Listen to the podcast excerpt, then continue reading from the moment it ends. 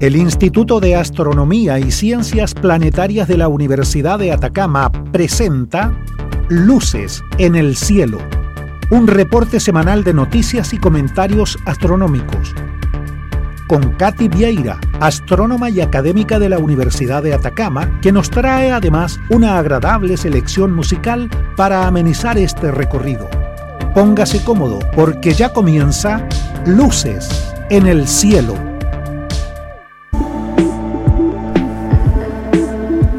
Hola amigos, hoy miércoles 24 de noviembre de 2021 iniciamos nuestro programa Luces en el Cielo, nuestra cita semanal con la astronomía y el espacio exterior, media hora de noticias interesantes y un poco de música para disfrutar.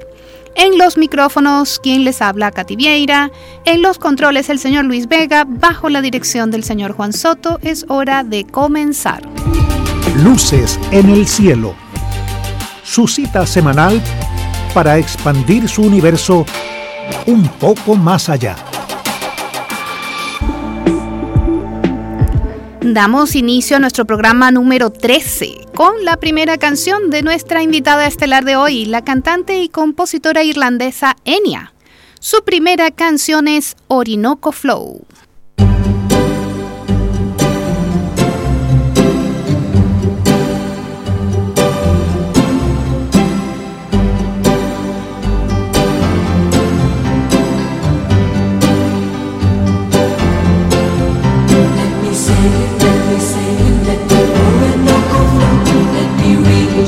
baby, you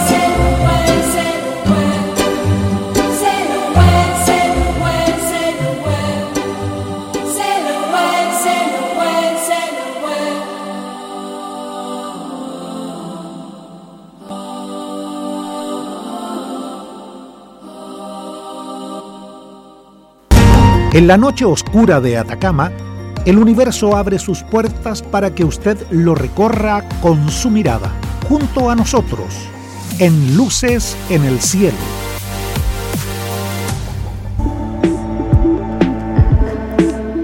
En nuestro primer segmento hacemos un recorrido del cielo diurno y nocturno. Estamos en la semana número 47 del año. Júpiter y Saturno se han ido acercando cada vez más a Venus hacia el oeste, los tres visibles desde el atardecer. Se ocultan Venus a las 11 y 30 de la noche, Saturno poco antes de la 1 de la mañana y Júpiter a un cuarto para las 2. La luna saliendo de la fase llena en la que estuvo durante el eclipse parcial que vimos la semana pasada. Bueno, vieron otros porque tristemente aquí en Copiapó estuvimos bajo nubes esa madrugada. Lo cierto es que la luna está camino al cuarto menguante. Es visible una media hora después de la medianoche hasta las 11.30 de la mañana de mañana. Marte apenas visible por el horizonte este a las 6 de la mañana hasta que sale el sol por completo. Mercurio ya no es visible por estar muy cerca del astro rey. El sol ayer muy tranquilo con apenas dos pequeñas regiones de manchas, nada notable que comentar. Recuerden, como siempre, no observarlo directamente. Si aún conservan los lentes en buen estado del eclipse solar, pueden usarlos para observar el astro rey siempre por un rato breve. Y no hoy, sino mañana, se cumplen 106 años de la publicación de la Teoría General de la Relatividad por Albert Einstein. En el año 1915 y luego de 10 intensos años de trabajo, Einstein logró generalizar la teoría especial de la relatividad que había publicado 10 años antes, en 1905. La primera confirmación observacional de la relatividad general se produjo cuatro años más tarde, en 1919, cuando Sir Arthur Eddington, astrónomo real de Gran Bretaña, pudo observar los efectos predichos por esta teoría en las posiciones observadas de las estrellas de las Íades, que se encontraban muy cerca del Sol al momento en que éste era ocultado de forma total por la Luna, el 29 de mayo de ese año. A partir de entonces, Einstein se convirtió en una celebridad científica y el físico más reconocido de todos los tiempos. Y recuerden amigos que nos pueden reportar su sintonía o enviarnos sus preguntas a través del correo electrónico radio.uda.cl. De hecho, la semana pasada recibimos la llamada de un radio escucha que se preguntaba si era realmente cierto que la luna no emite o no produce luz. Después de todo, la vemos brillar en las noches. Si la luna emitiera luz, la veríamos siempre llena. El sol sí emite luz y por eso nunca hemos visto al sol tener fases, pero la luna tiene fases. Y las tiene porque según la dirección en la que ella se encuentre respecto al sol y nosotros, desde la Tierra vemos una parte de la cara iluminada de la Luna por la luz del Sol. Sería complicado justificar que, por ejemplo, en fase de cuarto creciente se apaga cierta parte de la Luna y que a medida que pasan los días se va encendiendo, ¿no creen? No se apaga ni se enciende nada, simplemente no le llega la luz del sol y por eso se ven partes oscuras. Sus preguntas y dudas y comentarios son siempre bienvenidos y nos alegra que nos escuchen y se hagan y nos hagan preguntas. Luces en el cielo, la revista radial astronómica de Atacama, todos los miércoles a las 11 de la mañana por Radio Universidad de Atacama, 96.5 FM. En noticias de astronomía destacadas, Estación Espacial Internacional en riesgo por causa de una prueba antisatélite rusa. Rusia derribó el lunes 15 de noviembre una vieja nave espacial militar de la era soviética en una prueba de un arma antisatélite, dispersando cientos de miles de fragmentos, escombros que permanecerán en órbita durante décadas. La prueba antisatélite utilizó un misil de ascenso directo para destruir un satélite de vigilancia militar fuera de servicio llamado Cosmos 1408, según informó el Comando Espacial de Estados Unidos. Se estima que la prueba produjo más de 1.500 piezas de desechos espaciales rastreables y probablemente generará cientos de miles de piezas de desechos orbitales más pequeños. Los fragmentos permanecerán en órbita durante años, planteando un riesgo significativo para la tripulación de la Estación Espacial Internacional y otras actividades de vuelos espaciales tripulados, así como satélites de varios países, dijo el Comando Espacial en un comunicado. El control de la misión de la Estación Espacial ordenó ese día a la tripulación que cerrara las escotillas de acceso a los módulos radiales de la estación, incluidos los laboratorios europeos Columbus y Kibo y la esclusa de Aire Quest, aunque dejaron abiertos los accesos a los módulos a lo largo del eje principal de la estación espacial, incluida la puerta entre los segmentos estadounidense y ruso de la estación espacial, según la NASA. Así estuvieron por un día aproximadamente. Además se canceló el trabajo planeado con el brazo robótico de la Estación Espacial para ese día. La respuesta de emergencia a la amenaza de los desechos espaciales se produjo un poco más de tres días después de que los cuatro miembros más nuevos de la tripulación, Raja Chari, Tom Marshburn, Matías Maurer y Kyla Barron, atracaran en la estación espacial en la nave espacial SpaceX Crew Dragon Endurance, un día después de su lanzamiento desde el Centro Espacial Kennedy. Es una forma loca de comenzar una misión, dijo uno de los astronautas. Esperamos un día más tranquilo mañana. El satélite Cosmos 1408 estaba orbitando a una altitud de alrededor de 480 kilómetros antes de la prueba antisatélite, volando en una trayectoria de norte a sur alrededor de la Tierra con una inclinación de 82,6 grados con respecto al Ecuador. La Estación Espacial Internacional vuela a 420 kilómetros sobre el planeta. La Estación Espacial de China, con tres astronautas actualmente a bordo, orbita un poco más abajo a una altitud promedio de unos 385 kilómetros. La energía del impacto de alta velocidad del arma antisatélite con el Cosmos 1408 probablemente empujó algunos fragmentos a altitudes más altas y más bajas, esparciendo escombros por todo el planeta. Viajando a unos 8 kilómetros por segundo, incluso pequeños trozos de basura espacial podrían dañar la estación espacial. Un fragmento de escombros con el tamaño y el ángulo correcto podría perforar el casco de uno de los módulos de la estación espacial, obligando a los astronautas a sellar una sección del complejo. En el peor de los casos, los astronautas y cosmonautas pueden evacuar la estación espacial, regresar a la Tierra en las cápsulas salvavidas Dragon y Soyuz. Pero no crean que los rusos son los únicos que han destruido satélites en el espacio. Los norteamericanos ya lo hicieron dos veces, en 1985 y 2008, y los chinos en 2007.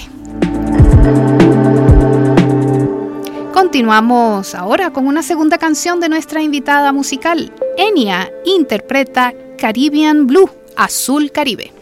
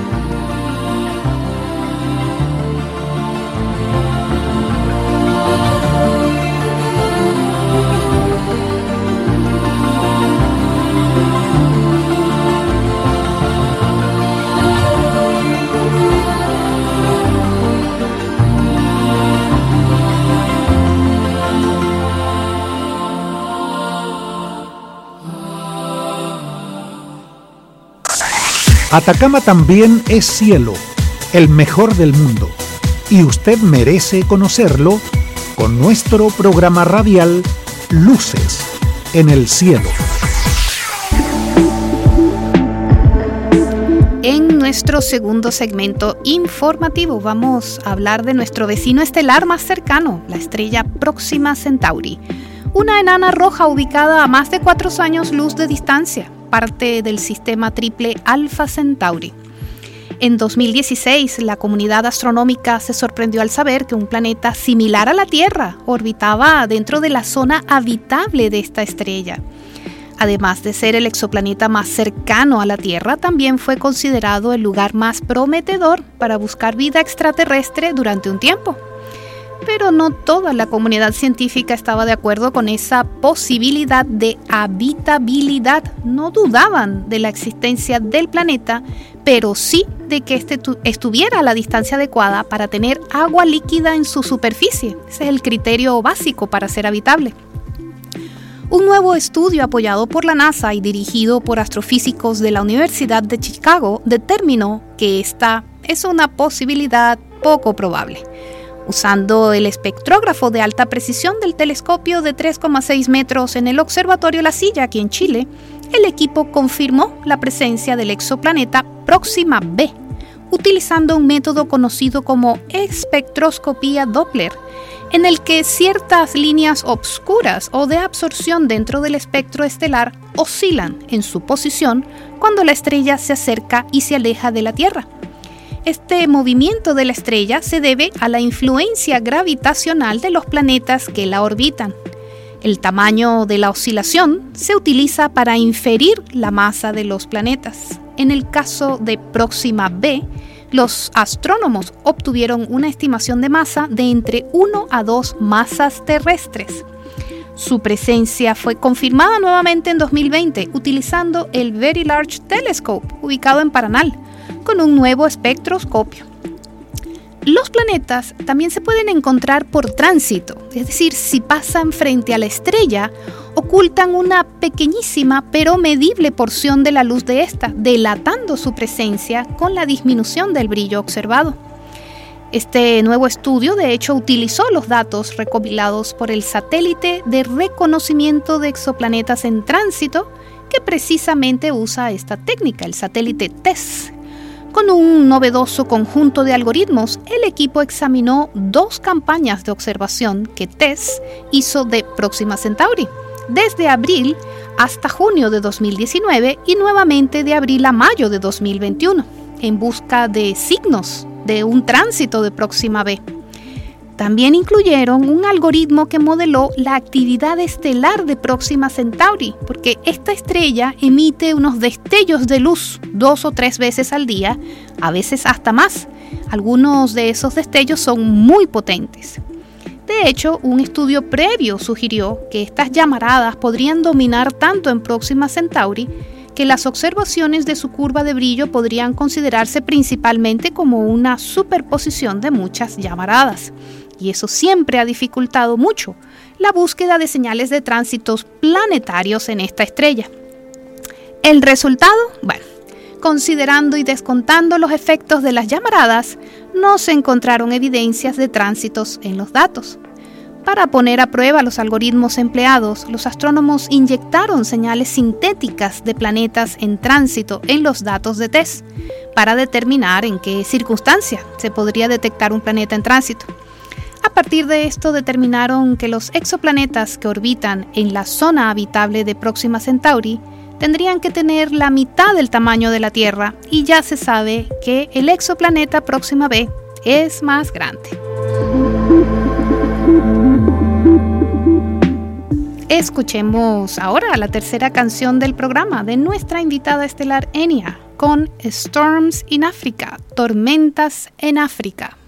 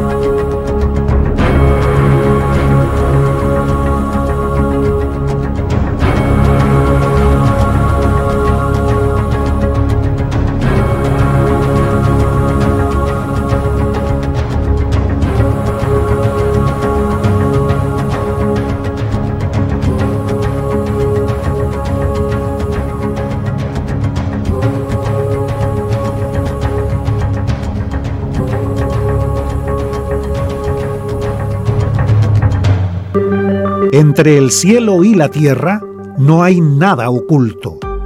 Pero más allá del cielo, hay mucho por descubrir. Acompáñenos para aprender qué son las luces en el cielo.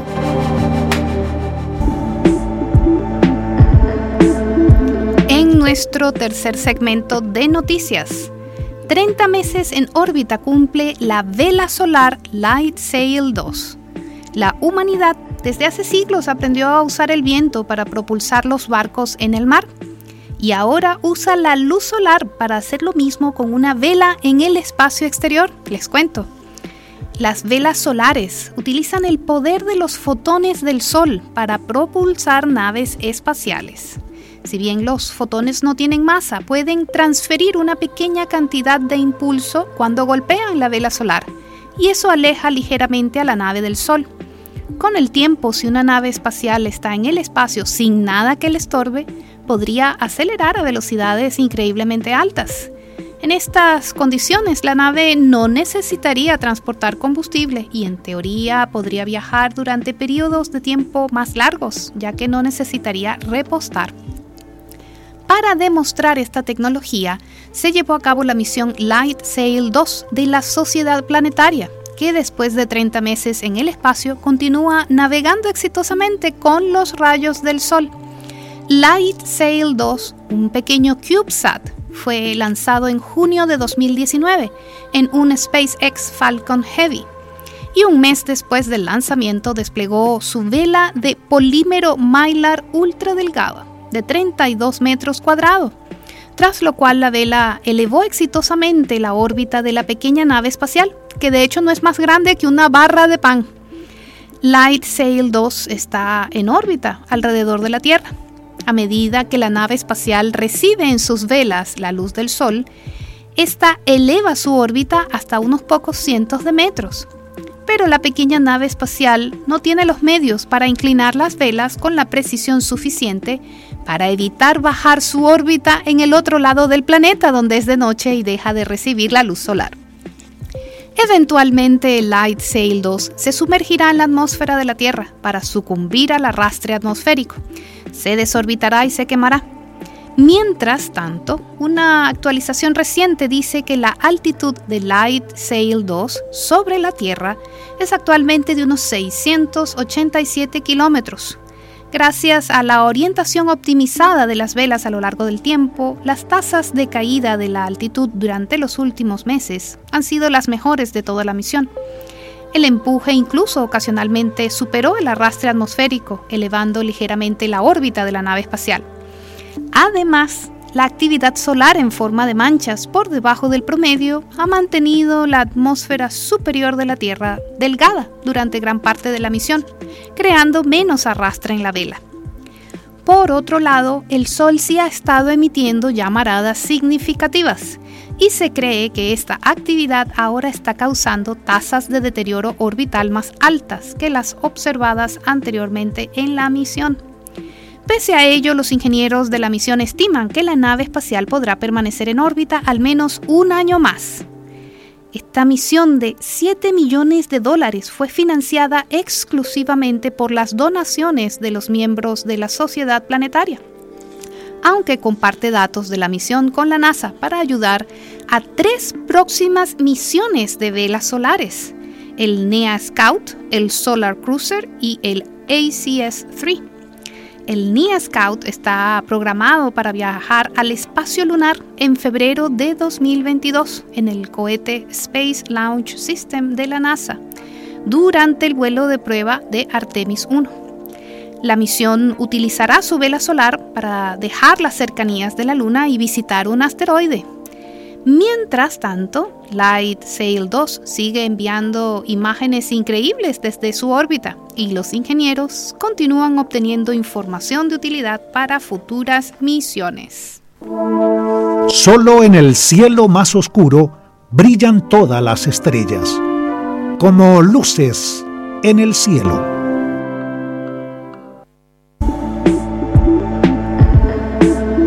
Amigos, llegamos ya al final de Luces en el Cielo, su programa de astronomía en Radio Universidad de Atacama. Puede escucharnos nuevamente esta misma noche en nuestra retransmisión a las 22.30 y también por internet a través de los canales de la Universidad de Atacama en Google, Spotify y Apple Podcast. Los esperamos el próximo miércoles desde el desierto de Atacama, bajo los cielos más limpios del mundo, en la frecuencia modulada 96.5. Hasta la próxima.